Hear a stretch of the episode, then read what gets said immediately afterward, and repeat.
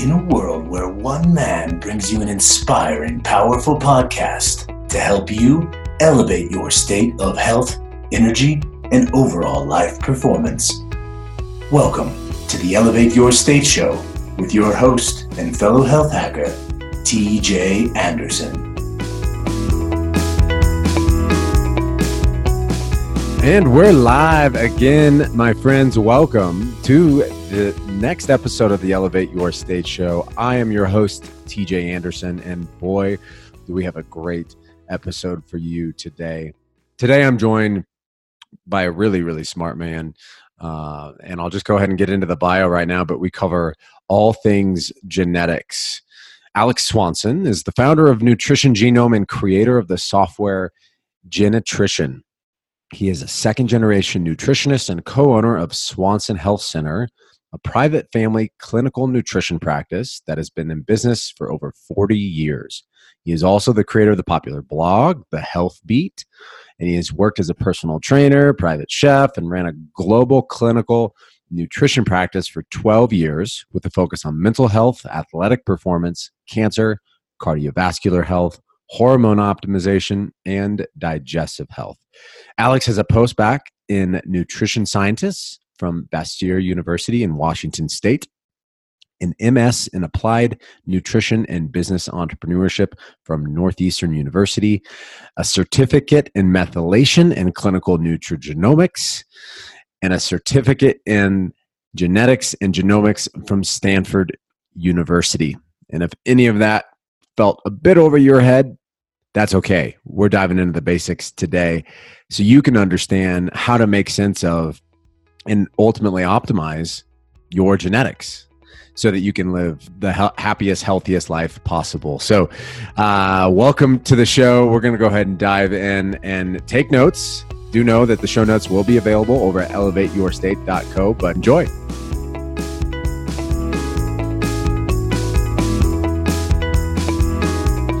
All right, my friends, this is TJ Anderson, and welcome to another episode of the Elevate Your State Show. Today, I've got a great guest. This is uh, a very specialized, very important show. I'm joined with Alex Swanson, the founder of Nutrition Genome. So, Alex, welcome to the show. Uh, thank you for having me. Yes, of course. You know, you've come really highly recommended with you and your company to someone that I like, love, and respect big time, who I've had on the show previously, Dr. Nasha Winters. So shout out to you, Dr. Winters. Uh, if you haven't checked out her episode, you can find it at elevateyourstate.co. But today, um, we're going to be diving into the topic of genetic testing what does that field look like? What is epigenetics? And then uh, specifically the, the role you guys are playing at Nutrition Genome. So before we kind of dive into your company and where you're at now, I, would love to hear your own personal and professional story to give context for our listeners. Uh, you know, everyone listening to this, uh, you know, they're either interested in getting on the health hacking path or they've been on it for a little while and they're looking to take it to the next level you know so what's your personal health hacking journey look like for you alex? Yeah so um, i had the unique experience of uh, being born into a family where my mom was a nutritionist. And so from day one forward I, have been engulfed in this field. Um, i've seen kind of all the different uh, variations of it through through the decades. And um, my mom was one of those people that was you know kind of standing alone in the crowd in nutrition and talking about things that no one was talking about yet, which has now become much more mainstream. And uh, I got involved in her practice uh, in my 20s and got a lot of uh, um, experience in terms of, of really serious cases um, of people who have been really sick and the power of nutrition um, for helping people turn their life around. And that made a huge influence on me. And uh, I started doing consultations myself uh, after finishing up school. And I started bringing in genetics about six years ago um, when this was this field kind of started emerging with these different software programs that could read files, um, these these DNA text files. and kind of give you some insight into people's genes. And it was fascinating to me because it felt like this kind of cheat code to your health, where all of a sudden you're finding out things about yourself that you, I don't know how else you would discover. Um, and notice that it was intuitively. And that's what a lot of genetics does is it kind of gives you a confirmation of intuition of things you kind of knew about your own health. And I started looking at family history. I started looking at um, personal history, genetics, and blood work. And there's patterns would emerge when you'd see things crop up in families. And I started realizing that this is something that you could use proactively to prevent things that were happening in your family. Genes were not your destiny, they're your blueprint. That's something we always say Nutrition Genome. And it became very clear that that was true as more research came out. And, uh, and it's such an empowering feeling knowing that, okay, I can reverse these things I see in my family and for the next four generations. Um, and I think uh, as this field starts to grow, that's prevention is going to become more and more uh, of a common idea. Um, whereas I still think it's not something people it's not on your radar unless something's wrong with you. But I think as we start to look at longevity and people really trying to live to 100 and all these ideas, it's it's going to become more and more common. Or beyond, right? Yeah. yeah. And, and and yes, we talk about longevity for quantity of years, but also quality, right? And optimizing performance and you know that's a big focus for our listeners and and uh, so you have your personal story you uh, in terms of how you got kind of started with this and with your mother and kind of getting into the the research and this field of of DNA and uh, the role of you know not just uh, you know reactive but preventative. You know that's where we're moving. That's where our healthcare system it, you know the, the solution is a, a, a, preventative revolution if you will is what i like to say. And um, so you know in, in terms of optimizing overall performance both mental physically you know uh, through genetic testing specifically that's what i'm you know really curious about. So this field of genetic testing you know i mentioned inside of my book um, the, the role of dr bruce lipton uh, his work in uh, bringing to light where we're at now in this field of epigenetics which from what i understood can easily be described as this just because you have a cancer gene doesn't mean it has to be turned on but it's your lifestyle environment etc that that uh, supports the expression or lack of lack thereof of of a gene is that like one way you would describe epigenetics yeah, absolutely. And that's the most exciting part of the field is this understanding that it's flexible. You know, the genes, the signals are flexible, they're changing all the time. And uh, that can have a major impact on disease risk. Um, it's things we kind of knew about diet and exercise and stress um, and trauma and things like that. But then understanding how do we target solutions towards that? what genes are we really trying to go after and express better where are our susceptibilities as individuals to these certain things and that's what genetics kind of funnels in and shows you this is where you need to focus. It's not you know a shotgun approach anymore. It's really kind of this okay this is just for me. This is what's going to work 100% yeah i love the quote in terms of you know they're not your destiny your genetics are not your destiny they're your blueprint. And so they can be impacted they can be influenced. Um, so um, in our field right now, you know, I, I have also like heard that we're all we're we're kind of barely scratching the surface with genetic testing, which isn't necessarily like a bad thing. It just is what it is. Like this is where we're at where we're at. Um, that doesn't mean that there there there isn't you know validated information in studies but in terms of all of these genes like some of the genes just have like a one or two or no papers on them, right? In terms of mm-hmm. studies, but like others, then have a lot. So I'm curious um, for our listeners and, and, and for me, you know, you're someone that, that, uh, you know, personally and professionally, you know, your company, Nutrition Genome, um, explain for people then exactly how nutrition genome um, works a little bit because mm-hmm. you know a lot of people might be familiar with 23andMe, which is a company I highlight inside of my book. Uh, that's who I went through originally, and they were one of the first and only kind of major options out there for people. Um, to get all your raw data from. And so what I did after that was then send it to like a third party to make sense of that data. Uh, Genetic Genie is who I used. And then that spit out like this report that told me, you know, I had like different colors of like green, red, and yellow in terms of like which ones have a heterozygous or homozygous mutations and which ones were important for me to analyze and maybe you know influence and support.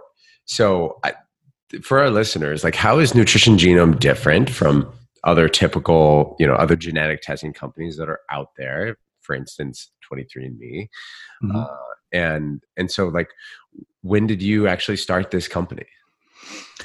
Um, yeah and i have to give a lot of credit uh, to 23andme and Genetic Genie for putting this on the map. I mean, for putting genetics on the map. They did an unbelievable job of getting this, making this become more mainstream, which it needs to, because then it attracts more research.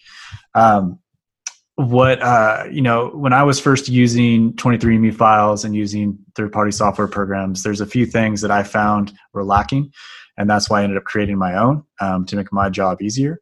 But um, you know, in the very beginning, there was a ton of fear around genetic testing and you saw those like bright red you know and yellow uh, homozygous heterozygous. You're like oh no what do i have? What's yeah. to go wrong i'm gonna die. I'm gonna die. And like that was i remember my impression i saw like red on that i'm like oh no. What does this mean? And i wanted to re- kind of remove that stigma of it because as we got more research and more understanding we started to see one this doesn't mean this is you know your destiny as we talked about. Um, but two there's a lot of trade-offs to heterozygous, homozygous, even wild type variants. And so there's always kind of be these pros and cons that are being uh, weighted. And then those are weighted against multiple genes in the pathway. But to kind of get back where I started with Nutrition Genome was I wanted to try to make it easier to understand for people. I wanted to organize it in a way that made more sense. Um, instead of having these isolated genes, I wanted to put them in together into a pattern.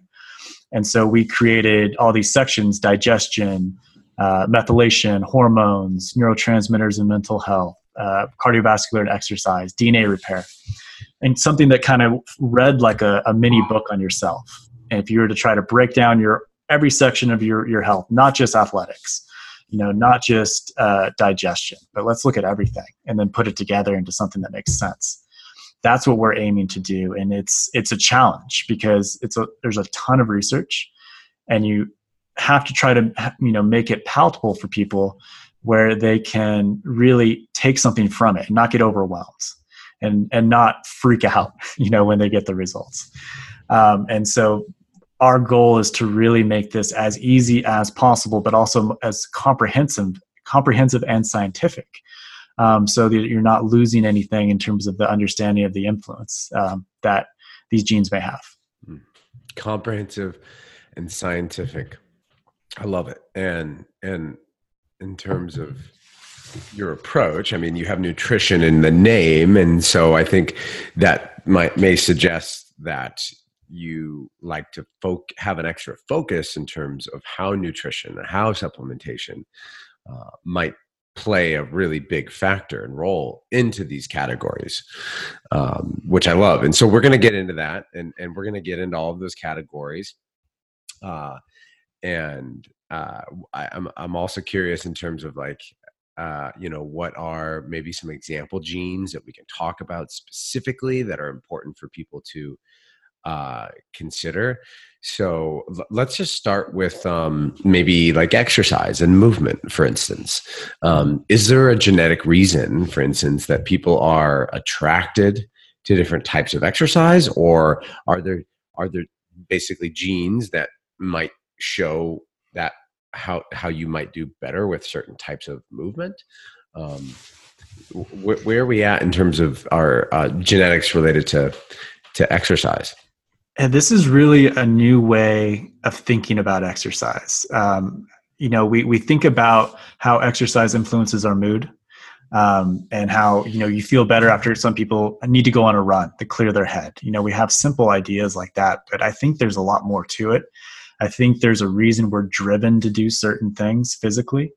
Um, and it's not just an outlet, a physical outlet. I think we're actually trying to balance our neurotransmitters. And there are certain people that fall in certain categories, I think, for a reason. And I think genes are playing a role in that. Like whether you're you're attracted to running or triathlons or yoga or weightlifting or risk taking activities, um, you start to see patterns again as to why people fall in these categories and it makes them feel balanced. Uh, an example gene would be uh, COMT. Uh, V158M is the, the main one, has a ton of research on it. And there are, so you have your three types. You have a wild type, which is the most common in the population. It's also called normal sometimes, but normal is a little misleading. You have heterozygous and you have homozygous. And what that means is that heterozygous, you have a, a one variant from one mom, from one parent, mom or dad. And a homozygous is you have two copies of a variant from mom and dad. And for COMT, that changes the enzyme function in terms of how fast or how slow you're metabolizing uh, dopamine, adrenaline, uh, estrogen, and catecholamines. And catecholamines are compounds found in coffee, uh, chocolate, uh, citrus, bananas, green tea, black tea. And so you often see accompanied with caffeine. And depending on your genotype, not only are you going to respond differently to dietary catecholamines, but you are going to find balance in exercise. The, the uh, fast metabolizer would be the wild type of COMT. They're breaking down dopamine and adrenaline a lot faster than the other two types. And what that means is the dopamine concentrations are likely going to be a little lower, and you're going to need to do more things to elevate them to feel focused and more balanced. So when you see people who are very into extreme sports, risk taking activities, you're going to find a high percentage of people with ADD and ADHD, often with low dopamine. And for them, when they go and do big wave surfing, they go snowboard a giant mountain, they're jumping off cliffs. To them, that's actually calming to their brain. That's a balancing effect. Whereas another person, it's overwhelming. It's too stressful. That's too much. And that is what started to really pique my interest in this idea of how to use exercise as therapy um, for mental health mm-hmm. or hmm. just even just general maintenance of your neurotransmitters on the opposite side of that spectrum you have the slow metabolizers of comt and these people are going to have that higher dopamine higher adrenaline already and there are characteristics of both that are different. What's so fascinating is so that the people that have higher dopamine higher adrenaline they tend to be more creative uh, they tend to have better executive function better focused on certain tasks or you know isolated tasks but they over respond to stress when they get stressed they get irritable really easy angry easy. They can't focus. They can't be like bothered you know?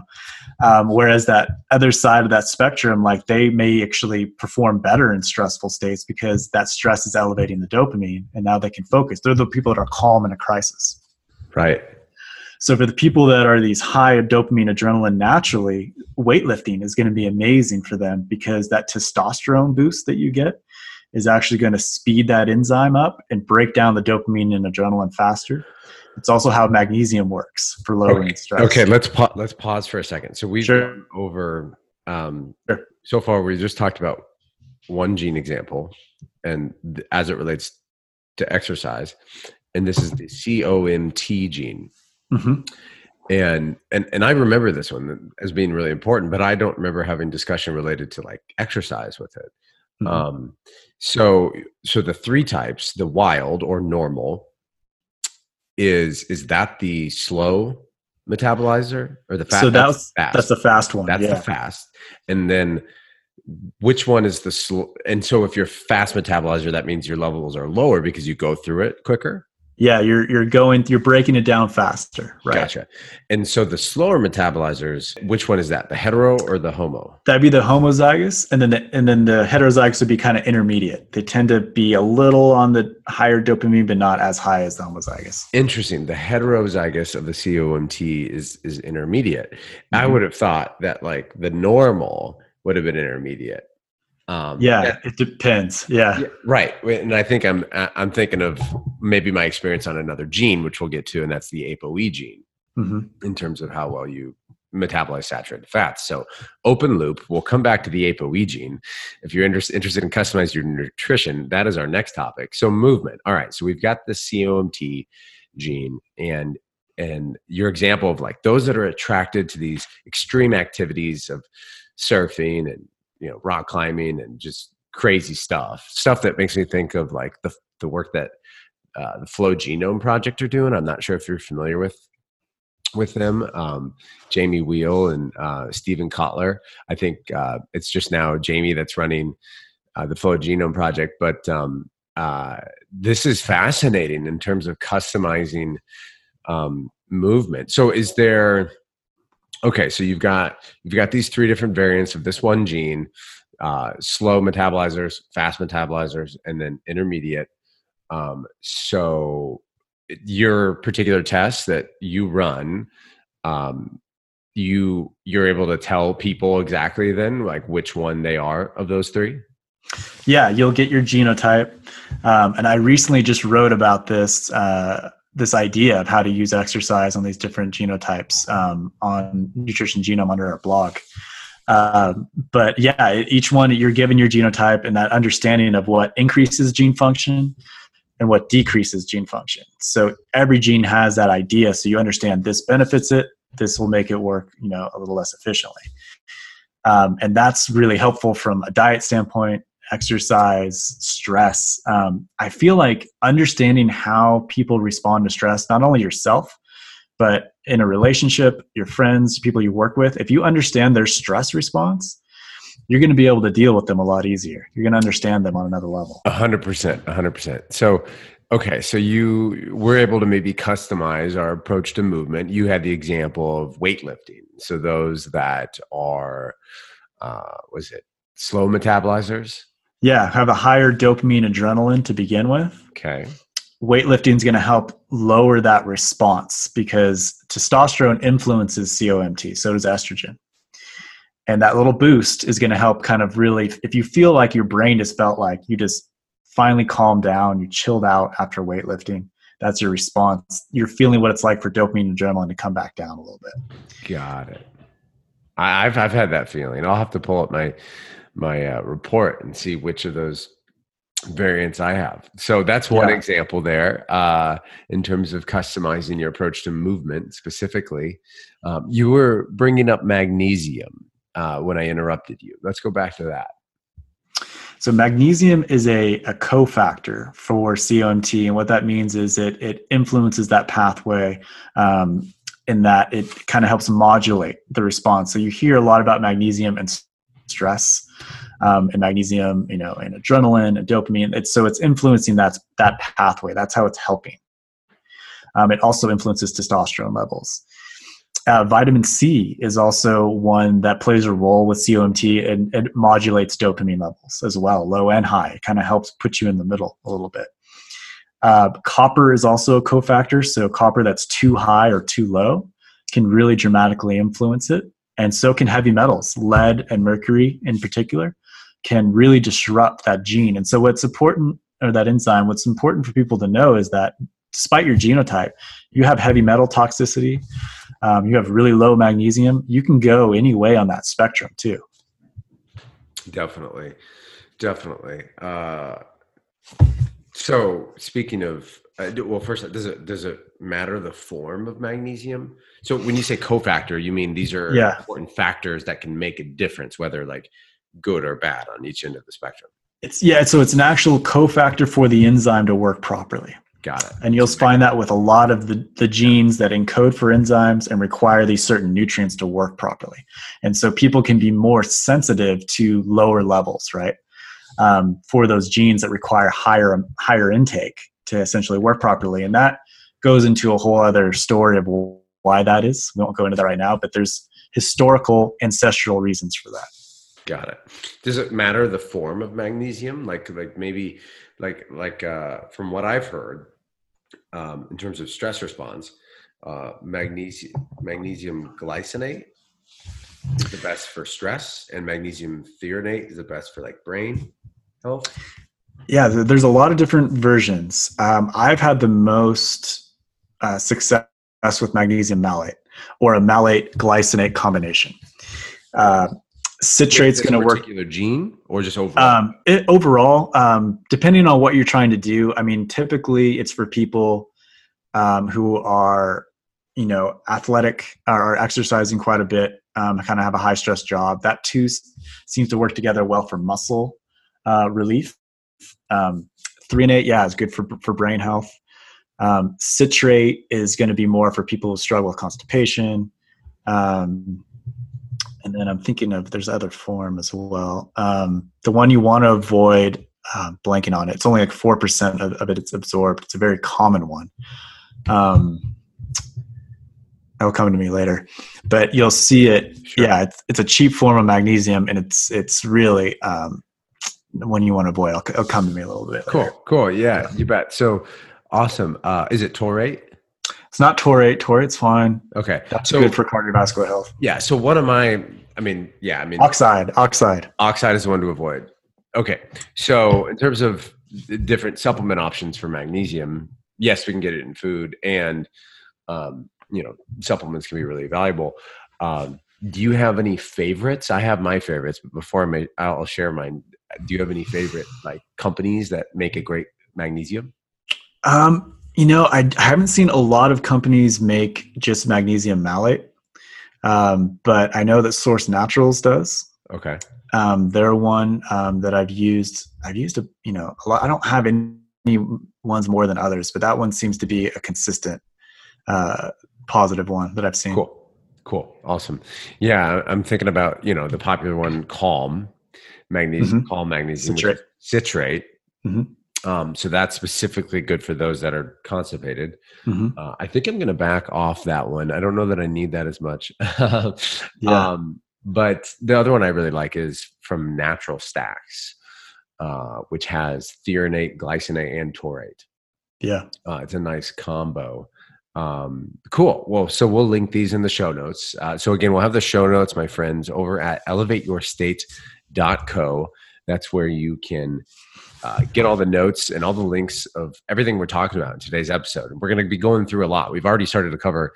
Uh, we've really scratched the surface, but we've gotten deep in, into these topics so far. And so, if you want to check out um, all the notes of everything, that's elevateyourstate.co. We'll also be linking to go learn more about Nutrition Genome over at that page.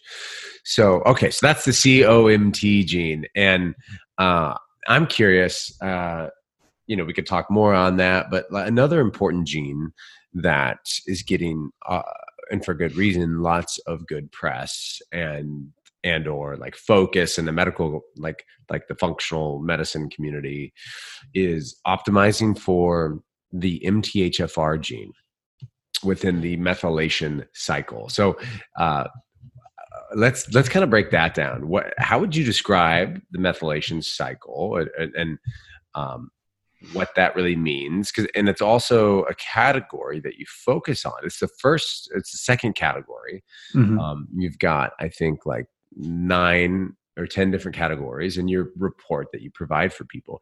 Let's break down the methylation cycle. What is that and why is it important sure yeah methylation is kind of what a lot of this genetic testing was built upon um, and it's this idea that, that these methyl groups you know from our diet are turning on and turning off genes. And that's influencing everything under the sun you can imagine in your body. And so there are different requirements um, based on these different genetic variants for people on how many methyl groups are required, how much folate and choline. So folate and choline are both methyl donors. And uh, we have found that there can be a, a dramatic difference in terms of requirements for those. And this becomes especially important during pregnancy where you see a lot of uh, epigenetic imprints occurring uh, during this time, kind of setting up you know your life. And so we we put a lot of emphasis on pregnancy and understanding methylation for that reason. Know your folate requirements, know your choline requirements. Um, B6, B12, betaine, all of those are also important. Um, and so we look at all the genes related to everything in this kind of think of a circular cycle that's recycling uh, homocysteine. It's reduced, and homocysteine is a um, you know it's a byproduct that's, that can be inflammatory when too high, and it's coordinating um, the balance of homocysteine levels. while doing all of these other things with your neurotransmitters, with your immunity, um, with your energy, with your focus, all of these things. And MTHFR had had become one of the the biggest genes of focus because of the research available, but because uh, it appeared to be very clinically relevant in terms of homocysteine. And again, it's another one that brought a lot of fear. You know, people would would come back and say, "I have the MTHFR mutation. Something's wrong with me." And then you were starting to realize, like, wait a second, a lot of people have a heterozygous, you know, variant in this, um, or you know, even homozygous, and it's not that scary. You just have to understand, like, okay, why why do people have these variants? Where is this coming from? Is there something wrong, or is there actual, you know, an ancestral significance here? And I think there is. I think when you start to look at migration patterns, just like other genes, why you have a higher need for omega 3s or a higher need for vitamin D, choline, all of these things, look at your migration patterns of your ancestors. It's likely because of the frequency of these genotypes being in locations where there's higher folate plants growing, more Mediterranean, there's likely a variant that happened there um, that adapted to this higher folate intake. And now you got put into a place where maybe you're not eating as much folate or you're in a different climate, but your body still thinks it requires it or it does require it. And MTHFR says you need you know a higher amount of riboflavin to stabilize the enzyme B2 and methylfolate to essentially bypass this enzyme and increase that, that methylation cycle for working better. And that's really all there kind of is to that um, I think a lot of the things that have come out about it have been unnecessarily fearful. When it's just like we should look at it like many other genes that were like higher requirement, stabilize the enzyme, know what affects it. Got it. And if any of that is over your head, that's okay, my friends. And that's why you pay someone that specializes in understanding and helping you make sense of it. And this is a start. And so we're speaking in generalities here. And if we were to have you on the line here and going through your actual report, we'd be able to have specificity customized with Alex's knowledge of this, and um, and so you know I think that's why that that's pretty important for people to to understand. You know your background and and professionally and and you so we learned in the introduction um, let's let's kind of rewind a bit you know your background in in this space and working with clients and patients uh, so you've been a co-owner and and second generation nutritionist for swanson health center which is a private family clinical nutrition practice uh, in oregon is that right? Um, so that actually is in california but i'm in oregon. But you're in oregon? Yeah. Gotcha uh, so you know wh- why is it important or or how can you how would you suggest someone to consider building their healthcare team? Um, you know if if someone's interested in getting you know customize uh, i always like to say if you want to optimize optimize you need to focus you need to first customize like customize to optimize. And so in terms of building an all-star healthcare team to provide the customization that will lead to optimization what tips would you have for people? Like if they're interested in getting you know your their full genetics done through nutrition genome and having clear guidance yes they can get a report directly but in terms of making sense of it and taking action what are some tips you recommend for people uh, in terms of you know, really sourcing a great team?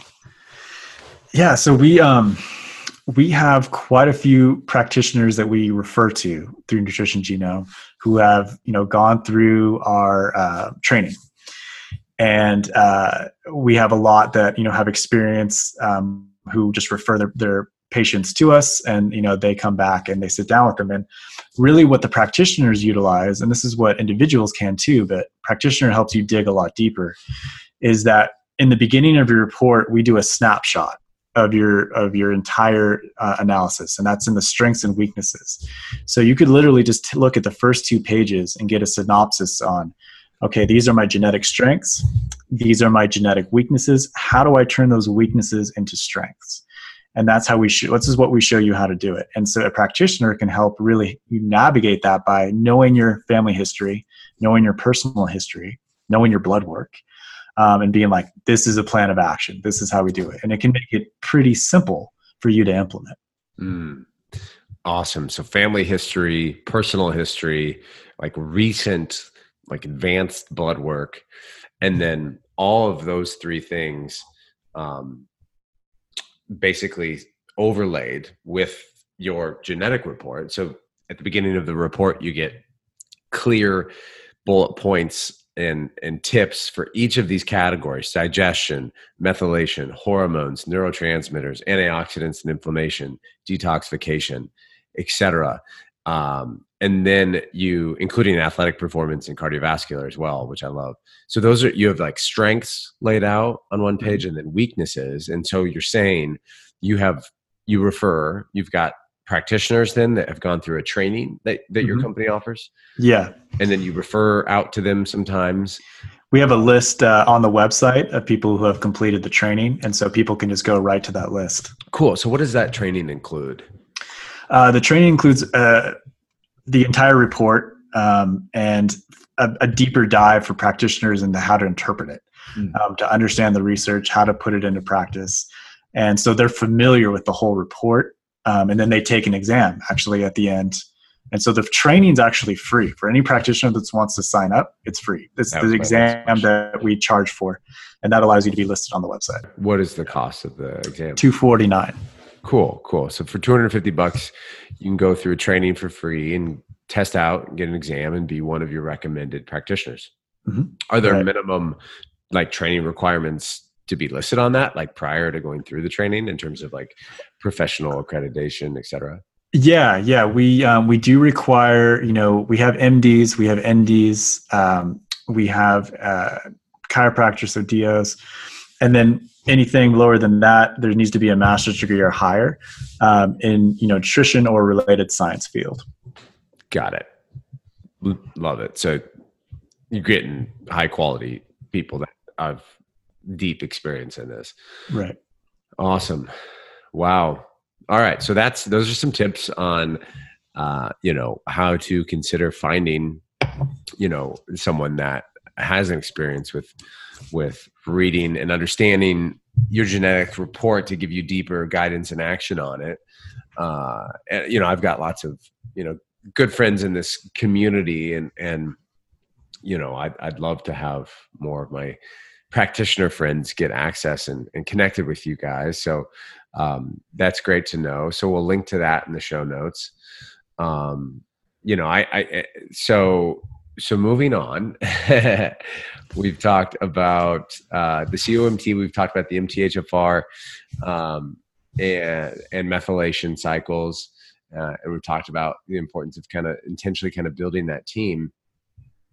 So, uh, why why is genetic testing why would you say that this is to some people why is it not like mainstream in terms of like in western medicine if you will mm-hmm. uh you know wh- wh- why well why would you say that that's that because because for me in my opinion it would it, it takes getting connected to an alternative or a holistic or functional med practitioner to get the level of guidance and expertise around customization around the genetics mm-hmm. or it takes the internal drive to like hack your own health to really go about finding this. So why is it not more out there? You know it's it's in its infancy. And i mean only five six years ago did conferences even start coming up with these ideas. Um, and the research is brand new. You don't have it being taught in school schools yet. I think one of the few is like um, Cornell University and uh, University of North Carolina, where they actually have programs in nutrigenomics. But for the most part, it's not at the university level yet, mainstream, and therefore it's not in the medical schools. And so this is it, it's like learning another language. I mean, it's um, it's fairly complex at first and then it starts to really come together and starts to make sense and for the people who take the time to kind of sit down with it it's it's pretty unbelievable yeah um, and i think you know the technology is in its infancy in terms of how we are are you know using snp probes and what these variants mean and um, you know the different types of sequencing that's being done it's going to take a while it's like when you go back to the beginning of, uh, of apple computers i mean you look at their beginning models and what they have now and i think we're going to see something similar with genetics where it's like, yeah, we're in the beginning, but that doesn't mean we shouldn't keep pushing. because what we're going to have later on is going to be.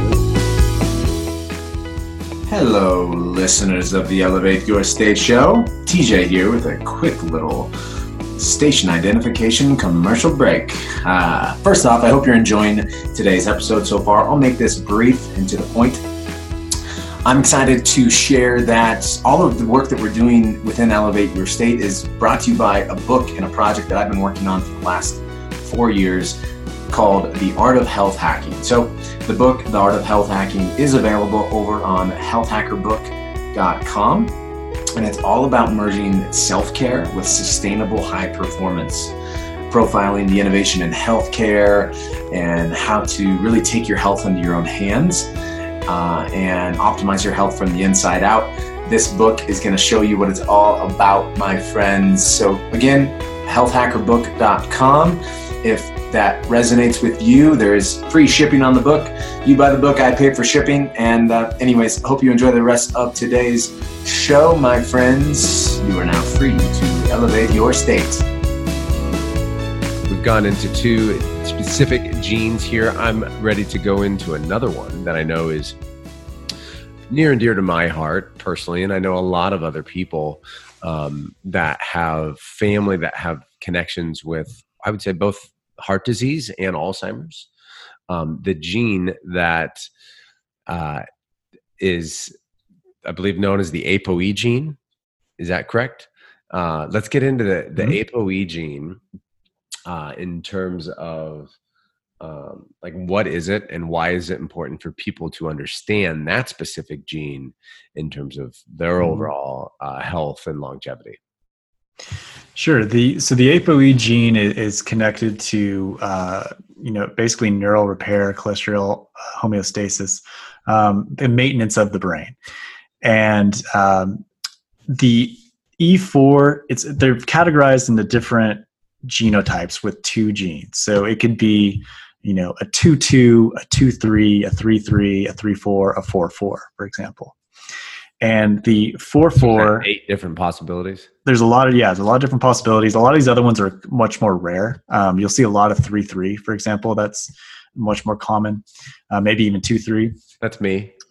uh, and then 4 4 is the, you know, the least common and is correlated as the highest connection to, you know, risk of Alzheimer's and dementia. And how now, much studies are done on that? Where are we at on that? Quite a few have been done on ApoE. Um, there's definitely a lot of research on it. In terms of understanding it um, and how to influence it, you know, that's where we're starting to emerge. And it's again one of those like in the beginning, we're told we have this. People thought, oh my God, I'm going to get Alzheimer's. Now we're looking at it, we're like, no, it doesn't mean you're going to get Alzheimer's. Understand how it works and how you're going to influence it.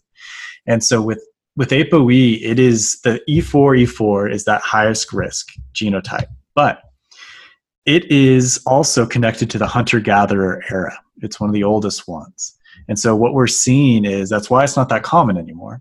3 3 is connected to the agricultural time period. That's why you see more of that. Um, but the 4 4 is a hunter gatherer time. And so it's a trade off gene. It's there may be less maintenance and repair to the brain, but it also was selected because you had less chance of infection early in life, less chance of miscarriage, stronger bones. Um, all of these things were much more important early in life to survive. Um, and so that was the trade off of that. And so, what we can do though is look at that and be like, okay, if this is a hunter gatherer genotype, let's understand what benefits and what sensitivities would kind of come with that. And so I think it would be, and this is what some research is showing too, higher fasting times, um, giving you more time for repair. Higher um, fasting times? Or sorry, longer fasting times, not higher. Longer fasting times. Your ability to fast longer? Um, like not the, eating food? Yeah, the benefit that comes from fasting, the repair mechanisms that are in place, there's probably going to be more important. And in a hunter gatherer time period, there are going to be longer fasting times. Right. Good point. Um, and then also, okay, the type of fat. Um, there wouldn't have been any dairy during that time. So that saturated fat from dairy probably should be avoided. There's probably a higher sensitivity there. Um, you also have uh, research that's shown that five days a week, 30 minutes of aerobic exercise essentially almost eliminated the E4 risk completely. And Five so days a week of aerobic exercise for 30 minutes. for 30 minutes. Yeah, I was uh, attended a, a yeah a lecture at Stanford where this was being presented, and they were were people that that they they pretty much eliminated their risk um, and compared to the general population. And so you think of again hunter gatherers would have had a ton. Sorry about that. A ton of aerobic exercise, a ton of of hiking and running and swimming um, and it makes a lot of sense, right? So understand those needs. Um, another thing would be um, polyphenols, lots of berries. Those are going to be unbelievably beneficial. Um, Omega threes, lots of fish. Um, so it, it all starts to make sense. Choline is another one.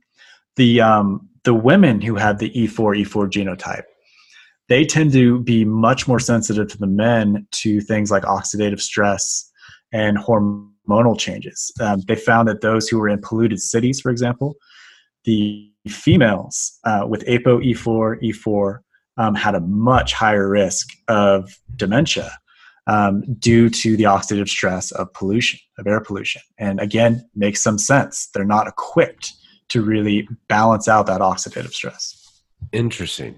Wow. So this is the the four four, and if you're listening to this, and and so as uh, Alex alluded to, the ApoE gene uh, tells you it, it's the gene that I think you said is responsible for the uh, the the maintenance and metabolism of the brain, and it's used with cholesterol. Yeah, cholesterol homeostasis, neural repair. Um, those kind of Right. things, yeah. And, and so cholesterol can get a lot of bad rap. But if you're listening to this, please realize how essential cholesterol is. And I'm wondering, Alex, if you can talk about cholesterol for a second and its role in uh, brain health, and then also tie it in specifically to the ApoE gene, because you mentioned the saturated fat example in the 4 4, Mhm. that this is the more rare, older hunt, hunter gatherer genetic uh, variation. And so they may not have had access to the saturated fats that we do now.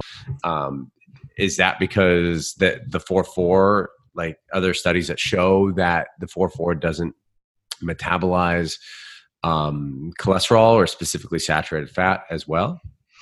Yeah, it's a, the the hypothesis from what I've seen so far is that there there may be hyper responders, and that may be in terms of cholesterol and maybe in terms of, of blood glucose too, because um, there is a very strong connection to high glucose levels, high A1C, and Alzheimer's disease. They've called it type three diabetes for that reason. And another reason I think again fasting becomes really important. Um, low glycemic diet, dairy can be high in the insulin index you have to be much more careful with those glucose levels with the E4 E4 genotype. Um, again, makes a ton of sense. You know, coming from that time period, they're going to be more sensitive to grains, more sensitive to dairy, more sensitive to sugar. Um, also, something I didn't mention is also think of of, of um, concussions. You know, if your head injuries are going to be much more of a problem for that E4 E4 genotype because of that lack of uh, um, efficient repair. Mm, interesting. And that's where polyphenols, omega 3s, and overall approach to nutrition, avoiding too many sugars and too much saturated fat Mhm. for the 4 4. Okay, so Right. now let's move on to the.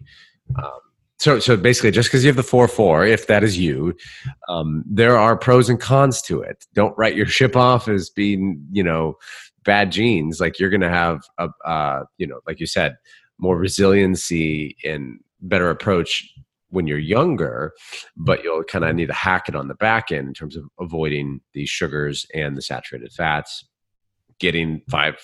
So maybe we can link to that lecture at Stanford as well that you mentioned, the Yeah. five times per week of aerobic exercise. Do you, do you have a link Sure. for that?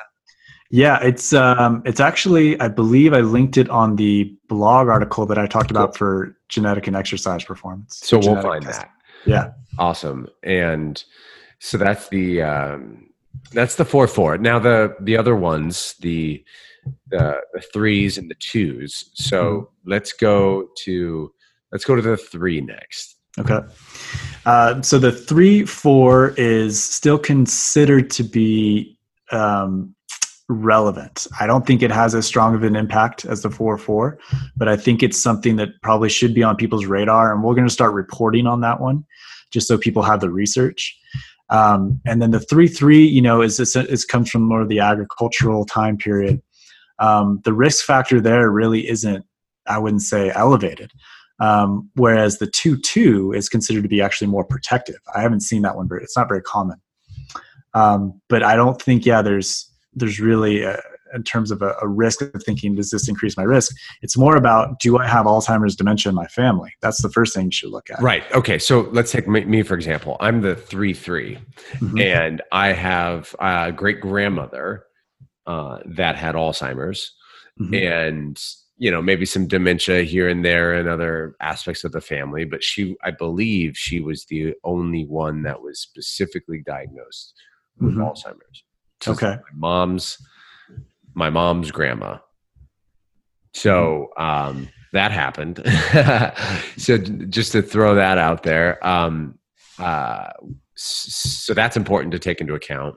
It is, and it's important to take into account too that two thirds of Alzheimer's patients are women. Mm. It's more common in females. So there, I think there is an estrogen connection there's, uh, I think there's a choline connection. Do you think this, or is there other studies on this that show uh, this? There's studies that so what they they they don't know for sure why women are higher. That's the researchers haven't really come to a conclusion. My opinion is that there has to be some hormonal connection and a series of things that are causing this. It could be very low estrogen, it could be choline deficiency, medications that are blocking acetylcholine over a long period of time because those have been linked to cognitive decline um, and high oxidative stress. I think a combination of those things would make sense um, for there to be a higher risk there. Interesting. So two thirds of Alzheimer's, uh, those with Alzheimer's, are women. I did not know that. That's mm-hmm. a fun fact or a, a, a, sad fact, but it's it's a fact. However you want to relate to it, it it and we'll find a stat that shows that fact, and we'll link that as well in the show notes. Uh, so there could be multiple different reasons for that, um, but there has has to be some reason. And and mm-hmm. so you're hypothesizing your opinion is that these reasons of like higher oxidative stress, like choline deficiency, low estrogen, medications blocking, like all of these different cofactors, if you will, are stacking on top of each other and influencing uh, perhaps uh, a greater cause of Alzheimer's. So, right. so the the the three three. Um, so let's talk about the. So in terms of metabolizing cholesterol, cholesterol and like the saturated fat specifically, because I know mm-hmm. a lot of people are interested, yes, in know, knowing the ApoE in terms of you know hacking their Alzheimer's risks, but also in terms of optimizing cardiovascular health, uh, you know, for uh, overall like healthy cholesterol levels and beyond just total and HDL and LDL. I'm specifically talking about oxidative uh, LDL like particles, ApoB, uh, mm-hmm. LP to little a. These are all different uh, aspects beyond Western medicine's approach of measuring cholesterol that are I, in my experience, are clinically relevant and important. W- would you agree? If so, let's talk a little bit about that as it relates to like the three three and the the two two. Yeah. So, um, do you use the VAP test? Is that one that you use? Tell me about that. No. Uh, in terms of looking at like um, LDL oxidation, um, small, dense, large, and fluffy, kind of understanding where. Oh, Yes, is that the technology that that breaks that down? The, then the test it's called. It's usually yeah the VAP test. Got it. I mean, I've, um, gone through like SpectraCell, Wellness okay. FX, these companies that provide this testing. Got it. Yeah, um, yeah. I mean, it's uh, I've seen when I look at the people who have the E4 E4, and then looking at that um, that profile, there does seem to be a correlation between the two when you start seeing like a, a, a more negative cholesterol profile, looking at all those different variants of um, you know LDLC and LPA. And so this is when it's important to really um, cross-reference advanced blood testing with your mm-hmm. genetics. It is absolutely. It's always important because it's it's that's what's giving you real time information. So what a common misconception with genetics is that if you take a test once and then you take it again later, it's going to be different, and it's not. It's the same from birth on. It's a blueprint, and the blood work is what's giving you that real time feedback when you make changes. Um, until we have some kind of advanced epigenetic test in the future, this is the best way to do it. Got it. Um, but um, so for me, I, I, experimented with keto Mhm. and ketogenic. For those that are listening, high fat, low carb, super low carb, moderate protein. Typically, it's hard to do, but it's totally possible to do high fat without doing high saturated fat. But it's a little bit more difficult and maybe not as tasty. uh, I mean, I love my butter and bacon and MCT oil just as much as the next guy. Um, but so I was having a fair amount of saturated fat, and my LDL numbers were going up, not just total, but like you know particle size, fluffiness, LP little a, ApoB. I had some inflammation going on in my my LDL cholesterol, and I was the three three. So the way I understood it was that three three suggests that you do so so with saturated fat, and that if you correlate that with advanced blood testing that shows you have elevated inflammatory LDL going on, that it might be important to back off those saturated fats as well as add in some anti inflammatories, uh, antioxidants. Um, is that like, I haven't done a clear um, before and after yet on myself to to really test that out i'm going to be doing that soon but i'm curious um, from what you've seen is uh, are those protocols you know uh, would that be uh, you know would that make sense to to follow a protocol like that if you fall in that to that category Yeah, I would. Um, I'd recommend looking at a lot more fat metabolism genes to get a better understanding of that ratio. oh interesting Um, because there's a lot involved. Um, there are genes that are con- you know connected to um, certain types of saturated fat. If you're going to likely have a higher fasting glucose on a high saturated fat diet, if um, it's going to affect um, your ability to feel full. Actually, there's actually a gene connected to when you eat more saturated fat, you actually end up eating more food in general. It doesn't turn that switch off. Um, that's one. So another one is connected to ghrelin levels and leptin. Uh, and then you you have one connected to fasting them, so ketone body production. There's actually a gene connected to that, and so there. Um, are, are these genes that you break down this is ones we for report? test. Yeah, so we What tested. those called which ones are those Um, so uh, I think it's PPAR alpha is a um, ketosis ketone body production gene. Uh, ACSL1 is connected to uh, fasting glucose uh, and saturated fat, and ApoA2, not ApoE, but ApoA2 is connected to that um, over a 22 gram of saturated fat intake they found in research, people started eating more food and gaining more weight. Um, and so I kind of figured out by looking at all the food diaries that they were looking at that it really had to do with the amount of dairy they were, they were uh, taking in per day. They cut that down, and you eat eggs, you eat red meat. Um, your nut saturated fat's not going to get as high as you think it is, but as soon as you include dairy, it gets high pretty fast. oh Um, and then coconut oil is seems to be an exception to the rule for some people because it doesn't seem to affect these genes the same way for one reason or another. But and when you see this kind of variation with how people respond to coconut oil, that might be why. what in terms of they respond well to it you mean Yeah, to their profile, like what did what you saw on your blood work. Sometimes people see that with high amounts of coconut oil, and they're like, "What what's going on here? I thought this was fine." And that there's got to be some kind of individual metabolic response to it. got it so so dairy seems to affect more than other saturated fats hmm so dairy your milks your cheeses your butter uh, would butter would you put butter in the same category Yeah, I put it in the same category. Um, And then coconut- big one. and then coconut oil oh and you put ghee in the same category too right Um, ghee would be in the same category. Yeah. but coconut oil you're saying is different or no that can also have It it seems to be different in terms of the research and how it affects the genes. Like a lot of them that I found, coconut oil does not seem to influence the genes the same way, the enzymes the same way as dairy would.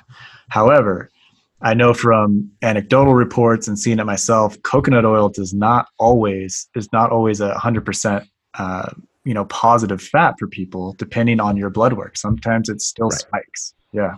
Right, right, and and that goes for MCT oil as well, which is you know derived from coconuts and or palm kernel. awesome! Wow, this is great. Okay, so there's three other genes to look at besides just the standard ApoE in terms of how well you metabolize saturated fat. You've got the um, AR alpha, the ketone one? So P- PPAR alpha, uh, ACSL1, ApoA2. Another one um, that I, I briefly talked about with ghrelin and leptin is called FTO. FTO is the hormone one in terms of the ghrelin and leptin. Like if you eat saturated fat, that might cause you to eat just overall more calories in general. Um, so that one was ApoA2. Um, but FTO, yeah, it has to do with those those hunger levels, which could lead to you know, eating too much or weight gain as well. They're kind of in a similar category. I haven't found the FTO to be as strongly correlated to people that are having trouble with their weight. Gotcha. Well, those that's good to know. I'm I'm excited to um to dive into this. So here's a question. So if someone has done their 23andMe raw data, um, like for me, I did it like three years ago, I think. Um, mm-hmm. Can I use that or share that with you guys to have you spit out a report to tell me all of these things? Um, so before August 2017, which your file would be, we can run it through our our our legacy, as we call it, software program, which is a different format. It does not contain all of the genes that our nutrition genome report has from our lab, um, and it is no longer updated if you just wanted to get like a base amount of genes more than you'd get from genetic genie for example um, that one is $99 and you can do that. Uh, a lot of people opt for the other one because we always are adding new genes and new research and that's all free. Um, every time we make an addition and you you're essentially signed up with us for life on that. Um, so that's another reason people kind of go for the other one. And the other one so the $99 is if you've already done your raw data with 23andMe prior to that date, August mm-hmm. of 2017. That's 99. And then the other option to get all your actual data and contribute your saliva to nutrition genome, what's the cost of that? That's 299. 299. Awesome. Um, yeah, and for the record, everyone listening to this, um, Nutrition Genome, they are I my a newest uh, company, a testing company that I'm working with with my clients. So, you know, I mentioned before we hit record, Alex, that I specialize in working directly with high performing men on optimizing and customizing their lifestyle for uh, better health, energy, and performance. And so I have a partnership with a naturopathic doctor. Shout out to her, Dr. Catherine Zagoni, uh, who, you know, we work together to analyze and um, we do a consult to understand and analyze and put a game plan together based on advanced blood testing and other testing as well, but but also specifically genetic testing. So we just had the first consult with our client reviewing uh, and going through the nutrition genome report. And I got to say, man, I give you a shout out. It's it's uh, really powerful what you guys have built, and and kudos to you in terms of the breadth and focus uh, and the depth that you you go in terms of providing this guidance and oh, detail. Oh, and yeah, of course, it's it's um, it's exciting to see where you guys are at and where you guys are headed. Uh, and I'm excited to support more men with getting access to this. So if you are interested in optimizing and understanding more about what's going on inside of your body and your blueprint specifically around your genes, uh, and, and you're a man and you're interested in working and, and getting into this, let me know. And if you're not a man, you can still definitely uh, work with Nutrition Genome. Uh, again, we'll have it linked in the show notes. It's nutritiongenome.com. Maybe if you're a woman listening to this, maybe you know of some men uh, in your life that would be interested in this. And I, I love the breadth of focus that this is the future right here. This is the customization that we really need to have the confidence and the clarity uh, to know that we are that you know we we have the understanding and then we can move from there to take like clear action uh, and then like you said it comes down to experimenting and and you only need to run your genetics once 299 and after that yeah you correlate your advanced blood work with different lifestyle changes with proper guidance with your team so um, that's what it is about, my friends. We've talked a lot about uh, a lot of genes so far, a lot of important genes. Are there any other really important genes that you would want to highlight right now for our listeners to be aware of? Yeah, I don't think I mentioned the gene connected to choline, um, which is PEMT. I'm not sure if I actually mentioned the gene by name, um, but that has to do with uh, phosphatidylcholine production which is what increases acetylcholine. And acetylcholine is connected to memory. There are variations in this that really increase the need for choline. And why I think this one is a big one is not only is it the biggest methyl donor when we talked about methylation, but it is what essentially uh, vanished from our plate for decades. So when you look at foods that were highest in choline, you look at eggs. Again, was you know the saturated fat villain, cholesterol villain. Um, you look at organ meats, within a couple generations, those disappeared. You used to have liver once a week. Wild meat, we're not really hunting much anymore, as you're going to have higher levels in wild meat. Um, and then fish eggs are another great source of choline and DHA. So look at those foods. We went to egg whites. We went to chicken breasts. The thighs are the ones that are actually higher in choline in a chicken versus the breast. Um, and we eliminated organ meats. And so the choline intake dropped off. And so when you think of this kind of decline in cognitive function and memory, um, as well as anxiety, as well as sleep issues, we should really be looking at choline. Wow. Wow. The P E M T. P is in Paul, E is in Edward, M is in Mary, T is in Tom. Mm-hmm. This is the one. And so are there what are the variants look like? Um, so there are two major PEMT genes, and a heterozygous or homozygous genotype for either one is going to increase that need for a higher dietary choline intake.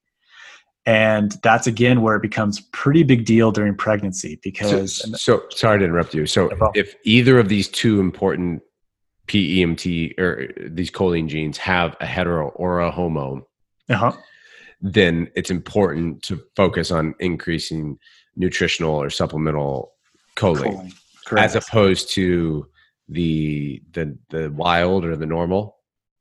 Uh, correct. Yeah. And so that that produ- yeah that need is going to be a lot lower for that wild type um, because your body does produce some of it.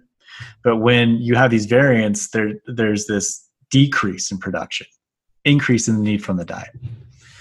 And uh, there are drugs that block acetylcholine which is what we kind of talked about. And that could be anything from antidepressants to anti-seizure, antihistamines.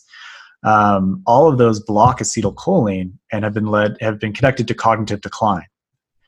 So when I alluded to that with ApoE, those are the ones I'm talking about. Wow. So the microdose of the Walzier antihistamine I took this morning because my allergies are so crazy and my natural stacks of hacking it weren't working. And as I prepared for this podcast, that's contributing potentially, or there's studies that show that's contributing to memory decline and cognitive function. Yeah, you know, you, you I mean, once here and there, probably not. But right. no, no, no, no. Daily course, over yeah. time, yeah. Then it, it has, yeah. Gotcha. So if you are a user of of uh and and you know people there's not a discussion around these points. There's no discussion around. Uh, there's not a lot, I should say, in in our community. You know, all you all we see are these ads on on our TV and these commercials. You know, advertising for this antidepressant or this antihistamine, all these antibiotics. It's anti this, anti that, and if you are wondering how they can get away with this just know that you know laws are laws where we're at right now is where we're at and that if you really want to understand what's going on behind the scenes you need to ask the right questions and or find the right people to illuminate these topics. So this is real. This particular gene here is connected with cognitive decline for those that are not getting the choline in and those that are specifically taking antidepressants or, or antihistamines, for instance, which can have a negative impact on your ability to produce choline. Yeah, any drug that says it, it blocks acetylcholine. So not all antidepressants, but you know certain medications will, will show that they inhibit it, and that's those are the ones that are that are uh, have been found in research to cause these problems. Well, there you go. So awesome. So the PMT is another one that you guys provide guidance on as well, yes. and so. Uh, eggs so ditch those egg whites for uh, some real eggs uh, if this is the category you may fall in. Organ organ meats, I love that. I uh, we've been enjoying bison. So I live in Boulder, Colorado. My partner Amanda and I, and we have a grass-fed bison farmer there. And recently, I just bought this big thing of liver that he sold. It was like super cheap compared to the rest. Uh, so that's another benefit is that these organ meats are are probably not as expensive right uh, because the demand and supply has changed we've gone away from the thighs to the breasts and so the price gone, goes up because demand has gone up uh, and these other meats the organ meats and the thighs uh, i'm going to start eating the thighs of the chicken breast then. yeah they're cheaper too yeah yeah because we'll buy an organic pasture raised rotisserie chicken from whole foods as our fast food every now and then yeah.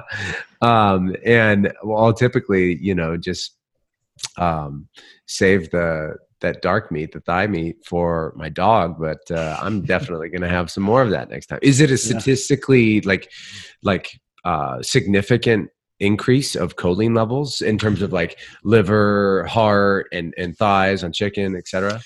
Yeah. So um, eggs are the highest, and then you liver and heart would be next. Okay. Um, and then you've got yeah, like chicken thighs, fish eggs, even some nuts and seeds have some choline, not a lot. Sure. Um, but that's kind of the range. And then the wild meat, like the shoulder cuts, tend to be higher uh, in choline as well than other cuts. There you go. Awesome. Well, I'm excited to maybe make up some liver pate of buffalo liver when I get back home. Nice. this is exciting. Awesome. So, um, but I've got a couple more questions and then we'll wrap this up. Um, so, in terms of uh, nootropics and mental performance, and maybe this is where we're talking about choline, uh, or maybe there's other aspects there. Um, what like what what are some tips in terms of you know approaching nootropics, which are these you know supplement stacks that have ingredients that are combined to to work to help upgrade how the brain works for focus, memory, clarity, executive function. Um, are there some tips in terms of testing related to like nootropics um, that you give for people? Because we have a lot of high performers listening to this. Yeah, no, this is an uh, um, an area that I'm pretty interested in as well, uh, along with physical performance. But uh, it really depends on what your goal is too. What are you trying to, to accomplish? Are you trying to get better focus? Are you trying to get better memory, uh, mental endurance? You know, um, it just it really depends. So to give you example of caffeine, how caffeine works. This kind of gives you an idea maybe of where you need to focus. So caffeine works by inhibiting GABA and that which increases glutamate. So glutamate is one of the cognitive neurotransmitters.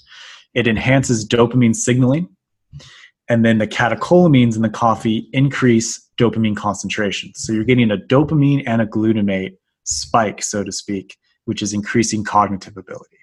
Now, if you go too far, you know, you start going the wrong direction, right? So when you go too low or too high, you can't really focus well.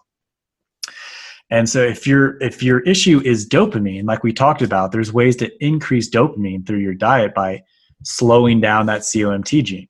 And that may be something some people need to do who have problems focusing. Um, if your issue is memory, look at the choline genes, look at your choline intake, look at your sleep, because acetylcholine is produced during sleep. And the reason people oftentimes get a, a big memory boost from a power nap often has to do with that acetylcholine boost.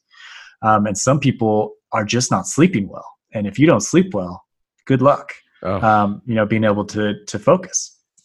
Um, and so I, I, think that's something that could be really utilized. If you know how to optimize your sleep, you're going to be optimizing your brain more than anything else. 100%. Because that's when we recover and repair. Yeah, and so it, I think of alcohol and how alcohol disrupts REM sleep, right? And you move around a lot more. And so if you're noticing, if you're more sensitive to that, you're going to have much more of a problem that next day with with memory and focus and performing. Because REM is when we consolidate our memories. Right. Exactly.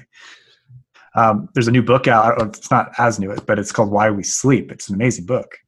Um, that was um, recommended recently from the Oura Ring, my buddy at the Oura Ring. Um, uh, that and the Power of When. Mm-hmm. So why we sleep. So we'll link to that book in the show notes. Uh, I love it. Sleep is such an important category for people to focus on. You know, it's easy to get caught up in like optimizing performance and forgetting the power of sleep for optimal performance. Yeah, um, yeah, so important.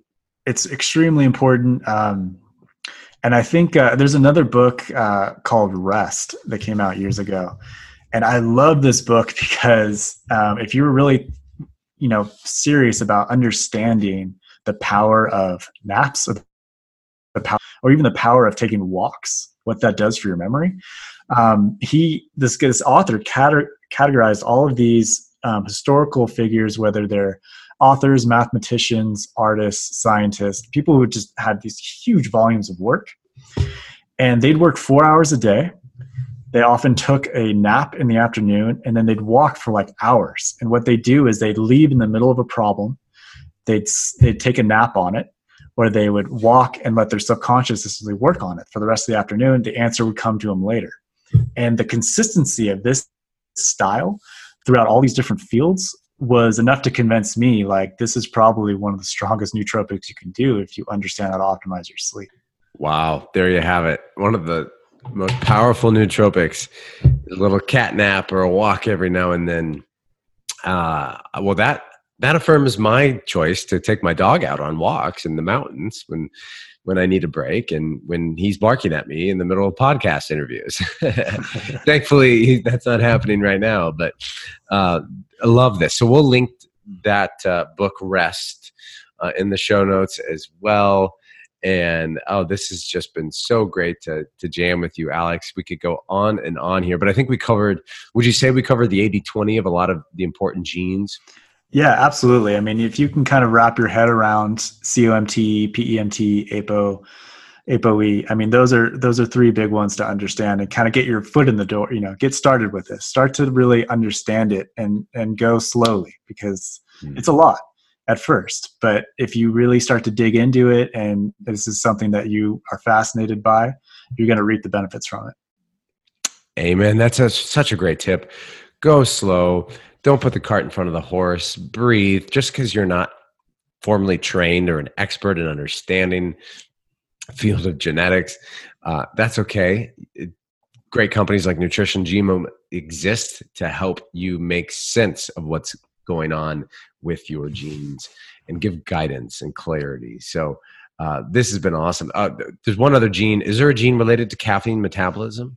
Yeah, that um, is CYP1A2. And so you could be a, a fast metabolizer, slow metabolizer, again, intermediate. And that can, um, I actually recommend people combine that gene with COMT to understand how they respond to coffee, not isolated caffeine, but coffee. Understand how you're going to, you know, in terms of how much, if at all, um, is going to benefit you. By looking at the variants and mutations that you have, then? Yeah, in COMT. So, I'll give you an example. Yes. Um, say you are a fast metabolizer of caffeine, which means your body goes through it quickly, right? And you have the wild type COMT you're going to be able to uh, metabolize caffeine and coffee extremely well, and you probably will need more than a few cups to kind of get those benefits, those cognitive benefits. Whereas the other way around, slow metabolizer, intermediate uh, or slow COMT, one cup is probably as far as you should go because then you start having that high circulating caffeine and catecholamines, increasing that anxiety, increasing the problems with sleep, etc. Love it. There you have it. And and you know, a lot of that could be intuitive as well. And that's great to like connect intuition with the genes to like double down and and completely double check your facts in terms of how to approach. Um, you know, because I can hypothesize for myself. I believe I'm pretty sensitive to it. Um, but I want to double check and now go back to my genes and look at how those relate. Uh, so if you think you're on the fence uh, in terms of one way or another on either of these genes, my friends, um, don't guess, test. It'll take the guessing out of it. And so we'll have the link for you to get in on this great test uh, at nutritiongenome.com. We'll have the link, all the show notes, everything you need to basically synthesize and take action on this episode over at elevateyourstate.co. And so, last but not least, final question for you, Alex. What does it mean for you personally in your life to elevate your state? And what are some personal health hacks that you're really personally passionate about in your own lifestyle? oh, that's a really good question.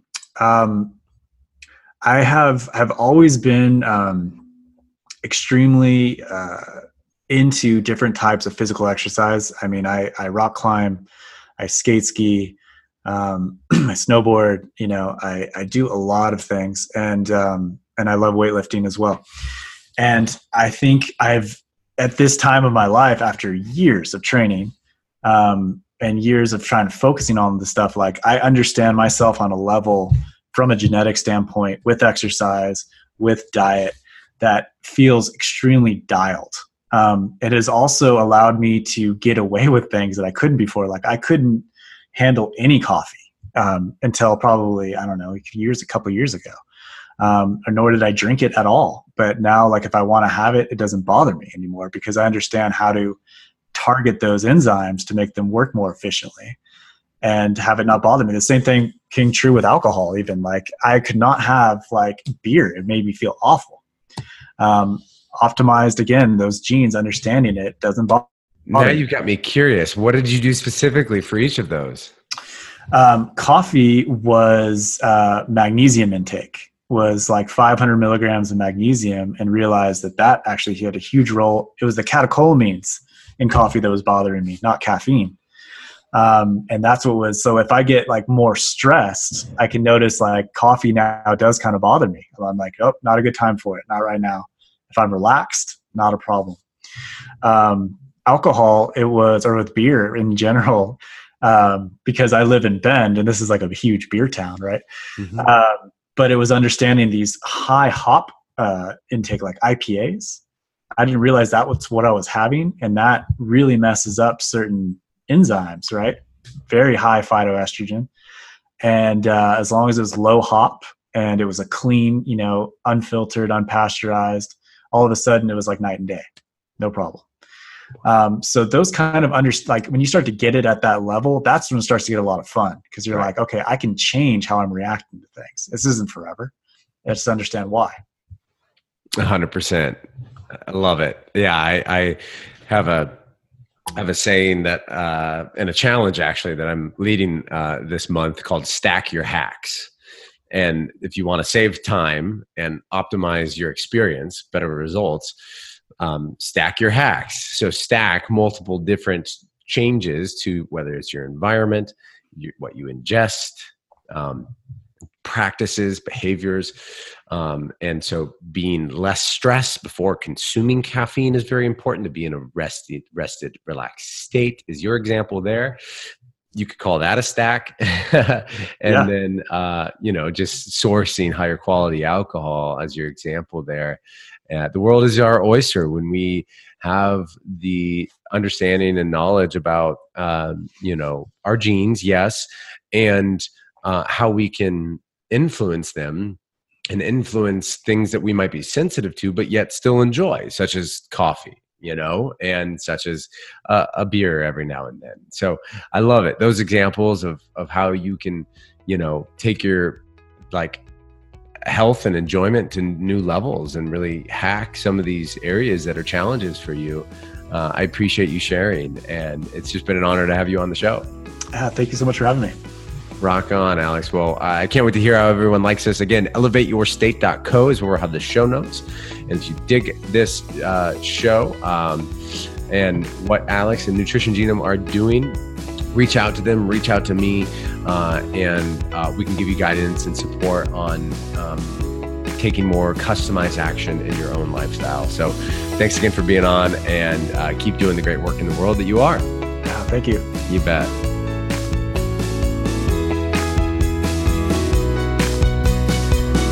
Hello, my friends and fellow health hackers. TJ Anderson here. I wanted to quickly say thank you for joining us today on the Elevate Your State show. I certainly hope you enjoyed it. As a reminder, if you liked today's episode, you can head on over to elevateyourstate.co. That's elevateyourstate.co and check out the links and show notes that we have for you from today's episode. And if you dig what we're doing here, all about merging health hacking for sustainable high performance, you can also check out our other episodes and or leave a quick review over on iTunes. As you can imagine, these reviews on iTunes really mean a lot for the future of this podcast. So I thank you in advance if you do decide to leave a review. Until next time, my friends, signing off from the beautiful mountains of Boulder, Colorado. Cheers to your